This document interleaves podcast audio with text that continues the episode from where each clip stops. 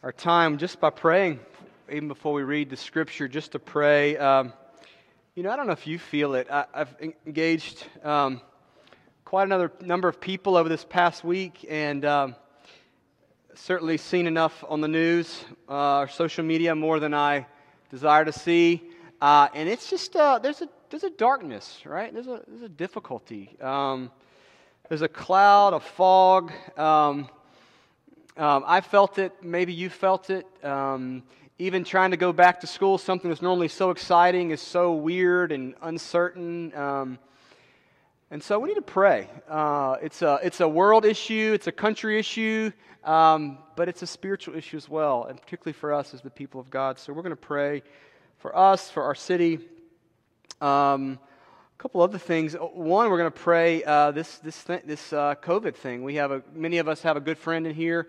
Uh, uh his sister's in the room with us here, but uh, Josh uh, Imke, a friend of ours, young guy, played baseball a little bit after me at South Alabama, but his is battling is battling really for his life.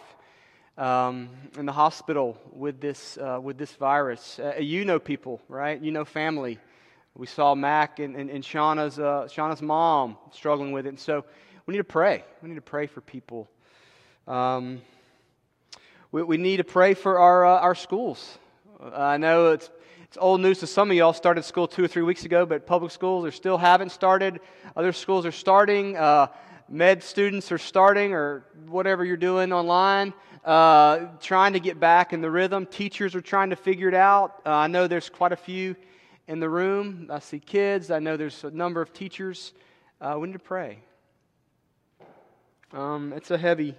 We got hurricanes coming, apparently, right? Tropical, tropical depressions, whatever they may be. Uh, let's pray. Jesus, uh, there is so much uncertainty, um, fear, anxiety. It's palpable, Lord. It's it's uh, it's real. Um, if we don't feel it at some level, we're probably in denial. It's a difficult world, it's a, it's a, it's a mess. We pray for those that are struggling with this illness. We pray for healing. We pray for recovery. We pray for our brother Josh. We pray uh, for the workers there at UAB. We pray for his body to be restored, for him to fight the virus. Give doctors wisdom. We pray for a full and quick recovery for his wife Anna and their three small kids. We pray for his health. We pray for others that are struggling. We pray for those that are struggling with the implications of this in isolation, uh, in depression, in loneliness. Uh, those that might be prone to pull away anyway are struggling more and more and more. Uh, and, and sometimes we forget. Help us to see, help us to remember, help us to reach out. We pray. Lord, we pray uh, for our teachers. I know there are so many in this room. We pray for them. We pray for safety for them.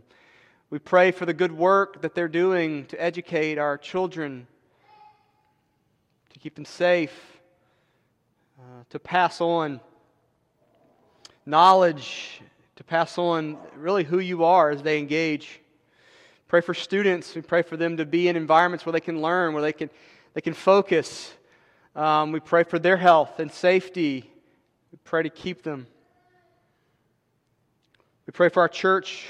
Lord, we pray that we would not lose the vision amongst all the challenges, that we are called in, chosen by God as his, your people for a purpose to be sent out, to be on mission, to be uh, those that proclaim the goodness of the gospel to the world. May we not lose that. May you keep that before us.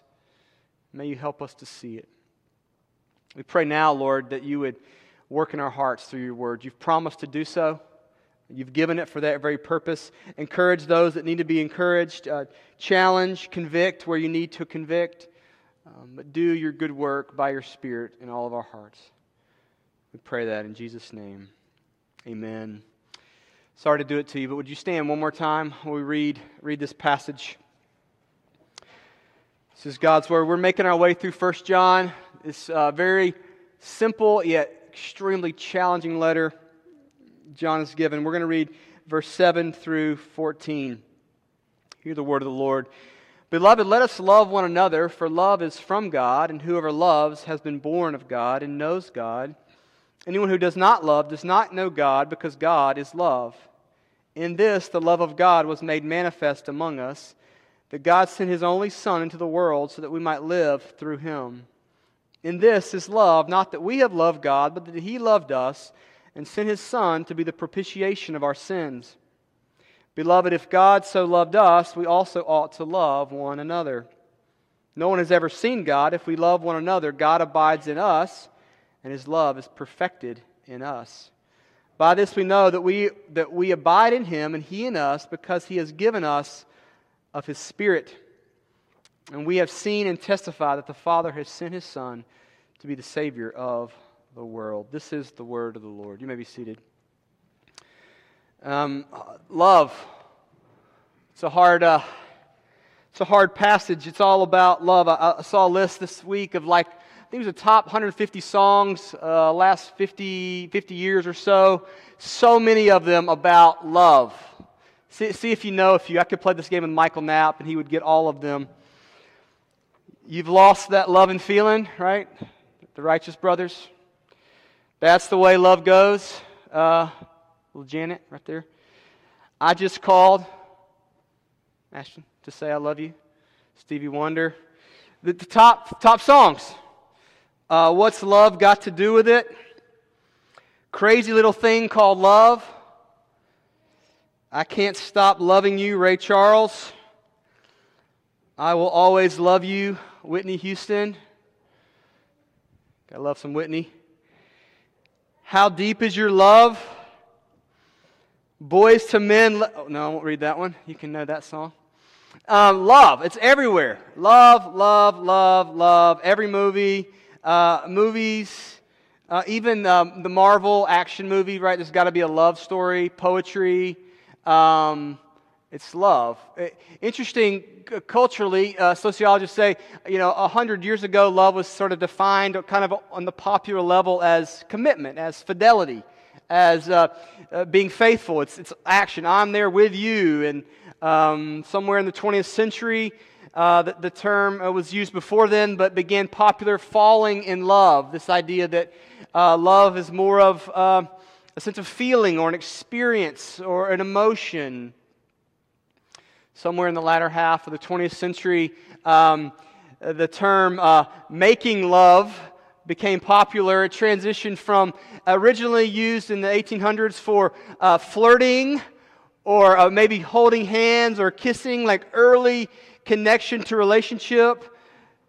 Is that the way we use it today? No, certainly not. In the sensualization, sexualization of our culture, uh, if we say making love, we know we're talking about uh, love has evolved. And so uh, love is in the air, and yeah, we don't really know What's love? What is love? It's varied, it's nuanced. What comes to your mind? We think of love. Think of Josh and Rania on stage during the worship practice, uh, loving on each other, right? Infatuation. I remember Katie and I were dating. We may have been engaged, and uh, I, I literally had like a couple hour break, and I drove three hours to see her. And I think I had like an hour or an hour and a half to see her, and then I turned back around and drove back, right? Crazy love, right? It's like now I'm like, oh, the gas money and you know the opportunity cost. I could have you know studied, like, right? But you do. Is that love? Um, or you know, uh, you know, we, you got the baby. I, I see Celeste is here. You got you have the baby and you you touch its face and you're like, man, just in love, right? Infatuated. Is that love? Um, or the old couple on the beach, you know, holding hands, been married 60 years or whatever. Wow. It's love. Or, or maybe love is, uh, you know, it can be hard. It can be uh, holding your grandma's hand or your, your parents' hand while they, they, they move from this life to the next, right? And you think, man, I, lo- I love her.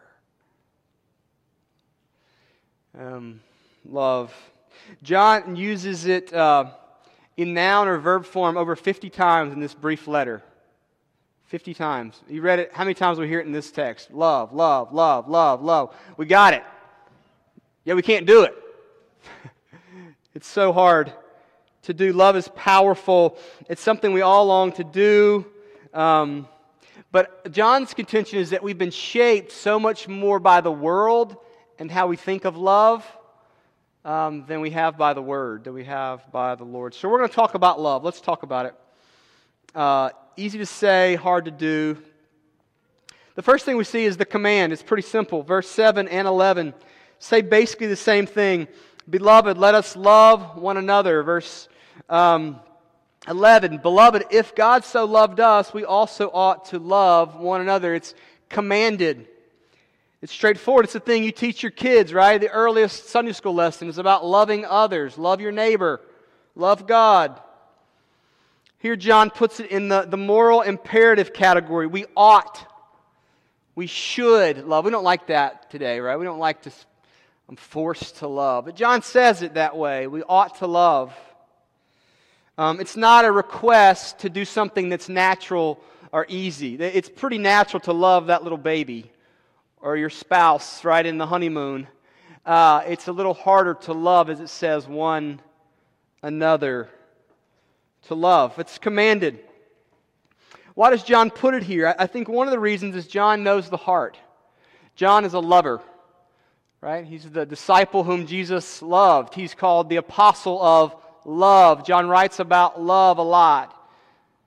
You know? Um, and last week, if you remember, he gave us these very clear instructions that there are false spirits in the world pulling us aside and we're to test them. He basically told us that we're to be critical, we're to be on guard, we're to be ready, we're to test what's being told. Is it consistent with the word, right? And John's actually now seems like he's afraid that we're going to take his advice, but take it maybe too far. Commentator Robert Yarbrough says this. He has said uh, we need critical discernment in the church, but it's risky. Even those on the right side of an issue theologically may, seem, may seek to rectify wrongs in harsh, loveless, thoughtless, or prideful ways. John said, be critical, but we can easily become a critical spirit and we forsake loving. Isn't that true? We can be both right and wrong at the same moment. We can speak truth, but without love, right? Jesus came with grace and truth. I think John brings the command to love right on the heels of the command to evaluate, to discern. It's important because in verse 8, anyone who does not love does not know God. You see how high the stakes are? Lovelessness is equated to godlessness. To not love is to put yourself outside of the people of God, outside of the faith, according to John. And it's not love in general. Like, you know, this is what we talked a little. It's easy to say, like, I love uh, all the all the brothers and sisters in Christ in Africa, right? That's, I mean, we do that, right? I love the missionaries in Asia. Um, uh, but do I love you and you and you and you? Do I love the people in front of me? Do it says to love one another. All the examples I gave of loving our spouse or our children or our parents, they're familial, right? That's what the Bible says. We're the family of God. We're one body, right? I, I love my knee so much I had knee surgery, so fix it, right? We're called to love one another in those terms. It's hard to do. Um, to do that, forgiveness is going to have to be a part of it. Um, the command to love involves commitment. I mean, uh, forgiveness, excuse me. Um, I love the quote Henri Nouwen says this Forgiveness is the name of love practiced among people who love poorly. Do you hear that? Forgiveness is the name of love practiced among people who love poorly. Are you a forgiving person? Um, re- our, our history says we love poorly. So we've got to forgive. That's the command. The command is to love. Um, let's look at the source Let's look at the source, verse 7. For love is from God.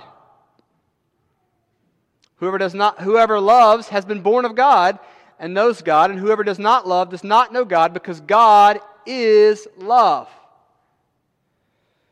We're commanded to love because we belong to God and God is love. He is the source, it originates in Him. It would be wrong to say that love is God. That would put love as the supreme thing, as though we saw, if we see love somewhere, it's uh, the divine, as if to be worshiped, to be held up. No. God is much more than love, but God is love. Central, fundamental, foundational to his character is love. It's a part of his being, so much so that if we are to say that we know God and love is so foundational to who he is, then love should be produced in us. We're with something so loving, love should become part of our nature because we know him. 2 Corinthians 3 8 Paul says, And we all with unveiled face behold the glory of the Lord, are being transformed into the same image from one degree of glory to another. So you become what you behold. We behold his glory, we become glorious. We behold the loving one, the one who is love, that we become loving. He is the source. He is the source it's contagious. So, if we don't love, we say, Do we know the source of love? Has it impacted us? Notice what's not the source. Verse 10. In this is love, not that we have loved God, but that He's loved us. Um, if, you know, we can't look at, you know, if, uh, if an alien, you know, from outer space, I don't know where else aliens come from. But if an alien, the outer space alien, came and observed us, um, he, uh, th- they wouldn't be able to put a full picture of love together. There'd be gaps. Like, oh, they wouldn't be able to tell the true story of love. Not that we have loved God, it didn't originate in us. I tell this every couple I, I, I marry at the wedding. I say, um, look at your spouse and now know that your spouse is going to fail you tremendously. Normally, the parents get a little frustrated with that. Right? They're going to fail you. They're not the source. They can't complete it. They don't have enough. They can't make it happen. Our love is not that pure. We, we, we can imitate God and we can love others, but it always falls short. Scripture says outside of Christ, we are actually enemies of God. But even inside of Christ, even as believers, and we begin to have a new heart and we begin to demonstrate something of love, we're, we're a mixed bag, right? We love our, our spouse, we love one another, but we love our comfort more sometimes. We love control and we love power. We love prestige. We love self more. Um, the modern idea is, uh, you know, I see it every time I pick up my daughter from cheerleading uh, little practice. You know, they, they come out, it's like every t shirt's like, be true to yourself, just love yourself, dance, power, you know, it's like something, and like, find the girl within, you know, kind of stuff. And, uh, in, in, in one sense, we could probably say, like, there's probably a way to say that that's biblically faithful. Like, redeemed in Jesus, the renewed heart, you can live fully to what God's made you to be, right? With all your gifts in the full capacity. Like, it's hard to put that on a t shirt. but that's not what most people are saying when they wear the t shirt, right? That's not what most marketers are saying. Most marketers are saying, look inside you, that's called source Look inside you, dig deep, find the spot to find the true you. And from the true you, you'll be able to flourish and have life and goodness and love. But that's not what John says. It's not that we've loved. It's not that we got it. It's not that it's originated with us. It's that He is the source. It's but that He loved us. Love comes from Him. Y'all knew that, right? Um, command, called to love, source, God's love. How do, how do we see his love? How is his love displayed? If you were halfway awake, you heard it because he said it three times. Verse 9, verse 10, verse 14. God sent his Son into the world, verse 9. Love was manifest. God sent his Son into the world. Verse 10. In this is love, not that we love, but that he loved us and sent his Son to be the propitiation for our sins. Verse 14. And we have seen and testified that the Father has sent his Son to be the Savior of the world. We got it, John. What is love? How do we define it? How do we see it? What do we need to know to have a picture of it? It's that God sent his Son, Jesus, into the world to be the Savior, to be our propitiation. We'll talk about that. To save us from our sin. It's like basic Christian theology, but it's amazing. Does it amaze you? Is it like, I eh, know, it's like 101. Let's talk about something more detailed. John does deep doctrine, then he comes back to love. He does doctrine, he comes back to love. He does doctrine, he comes back to love. He seems to know we have this problem with understanding how to love each other. Those of you that are parents, could you imagine putting your, your, your child into harm's, harm's way? Can you imagine that? I mean, we, we have like bottle warmers to get the milk like just the right temperature. We don't want to, you know, we have video monitors. We didn't have that with our older kids. Now we have a video monitor, right? And uh, we can see literally him every single second of the day. And his car seat is like, you know, so padded, it looks like nasty. It's like foam everywhere, insulated. We do everything we can to protect these little people and care for them. And we should. So we call it love. Yet God, who is love, demonstrates his love by sending his Son to the world. A manger, a couple years flees to Egypt for his life, grows up, carpenter, blue collar, right? Rebuked, mistreated, mocked, beaten, crucified. For God so loved the world that he gave his only son. Our text says his only son. Some say one and only son. It's trying to say this is a special, not only is it his child, it's his only son, unique in the world, and God gave him up.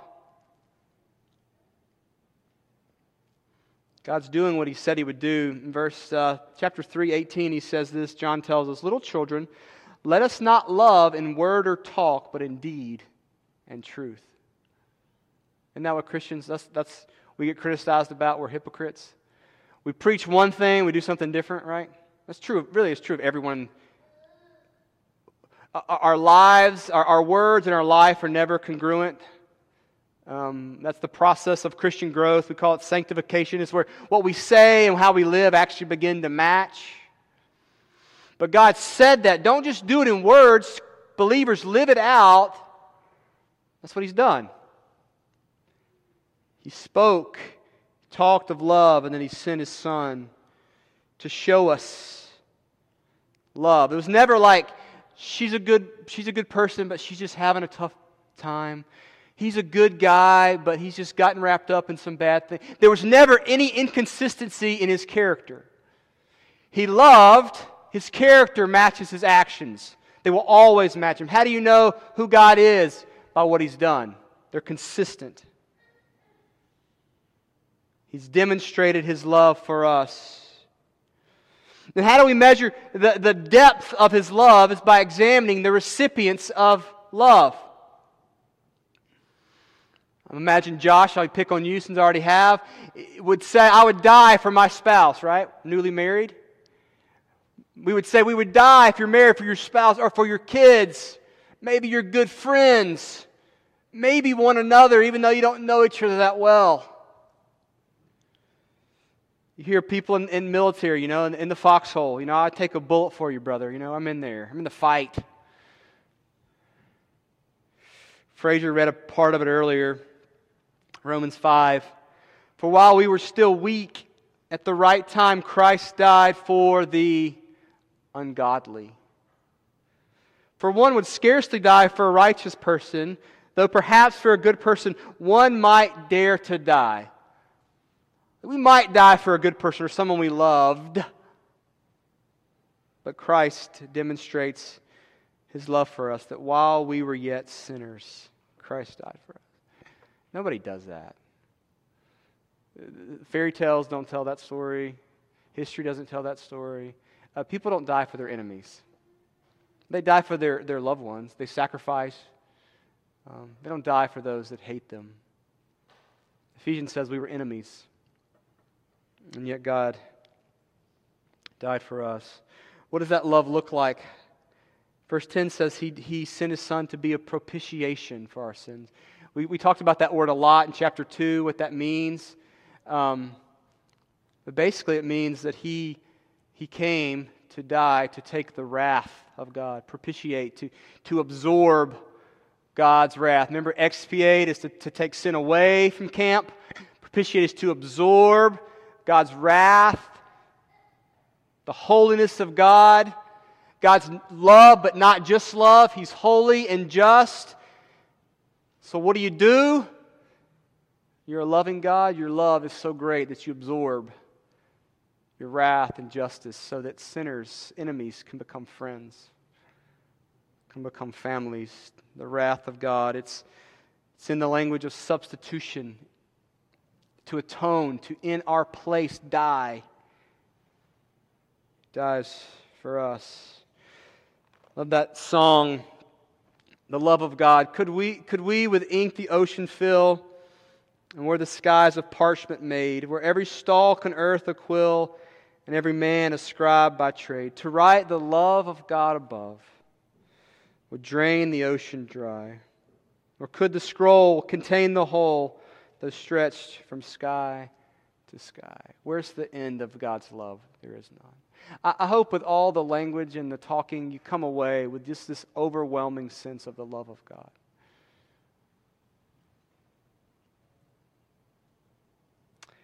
It's the picture we read, Run to the Father. I hadn't, hadn't played that before, but the picture of the, the prodigal son coming home. And uh, he's, he's, you know, he's, he's heading home and he's got his speech prepared. And he's going to rationalize and justify, and he'll fall on the sword. I, I, I don't deserve to be. And the father sees him, right? You know? And he, he just, he hikes up his long gown and he does something so shameful in that time, and he runs to him. And then he, you know, this image of he, he kisses him and he, he embraces him. We're having a party. Get the calf, right? Get the ring. He's home. It's the picture. Don't get lost in theological language. Propitiation just means his love is so overwhelming He's taken all the wrath that is ours and he's, he's absorbed it. So we could have bread and wine in our place. Let's finish here. Um, commanded us, source is the, the, love of God. He demonstrates this in the most uh, uh, miraculous way. The final thing, what's the goal? Uh, we said he came as a propitiation for our sins, but that's really the means. That, that was the way, that was the instrument, means to the end. What's the end? The aim, verse 9, two, twofold, the aim. In this, the love of God has been made manifest among us, that God sent his only Son into the world so that, for the purpose of, that we might live through him. The Father sent the Son to die that you might have life.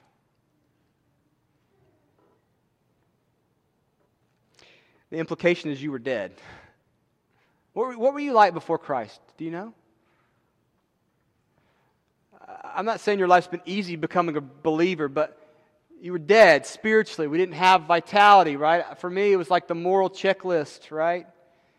And then something happened and I became alive. The Spirit brought life. It says that in verse 13. He, he abides in us. We were dead in our trespasses and came alive. God heard the cries of his people. His suffering for our joy. Uh, I have a mentor, one of the most godly people I know, is a pastor in St. Louis, and he. Uh, this happened right before we knew him, but he uh, he was on death death deathbed. Um, he uh, had some kind of liver uh, disease, liver cancer. Uh, when they found out, it was progressed, and uh, he was given months, even weeks, to live, and he was on the list to get a transplant. Um, and they didn't think think he was going to make it. And then someone in Iowa got in a car wreck. And his wife got a call. And uh, we, we got a liver. And they, boom, however that works, too many medical people to try to talk about it. The liver got there, came in, uh, boom, he survived. He's 10 years later, his kids are in college, he's pastoring faithfully. Uh, someone died um, in Iowa so that in St. Louis uh, he would live. Um, what's the difference between that and what Christ did is that uh, Christ uh, purposed. It was, it was his goal for our life via, through his death. It, it was a consequence, the guy in Iowa. My friend's gone there and met the family. It's been a great story. Um, but he wasn't driving that day thinking, uh, I'm going to give a, a liver to a guy in St. Louis.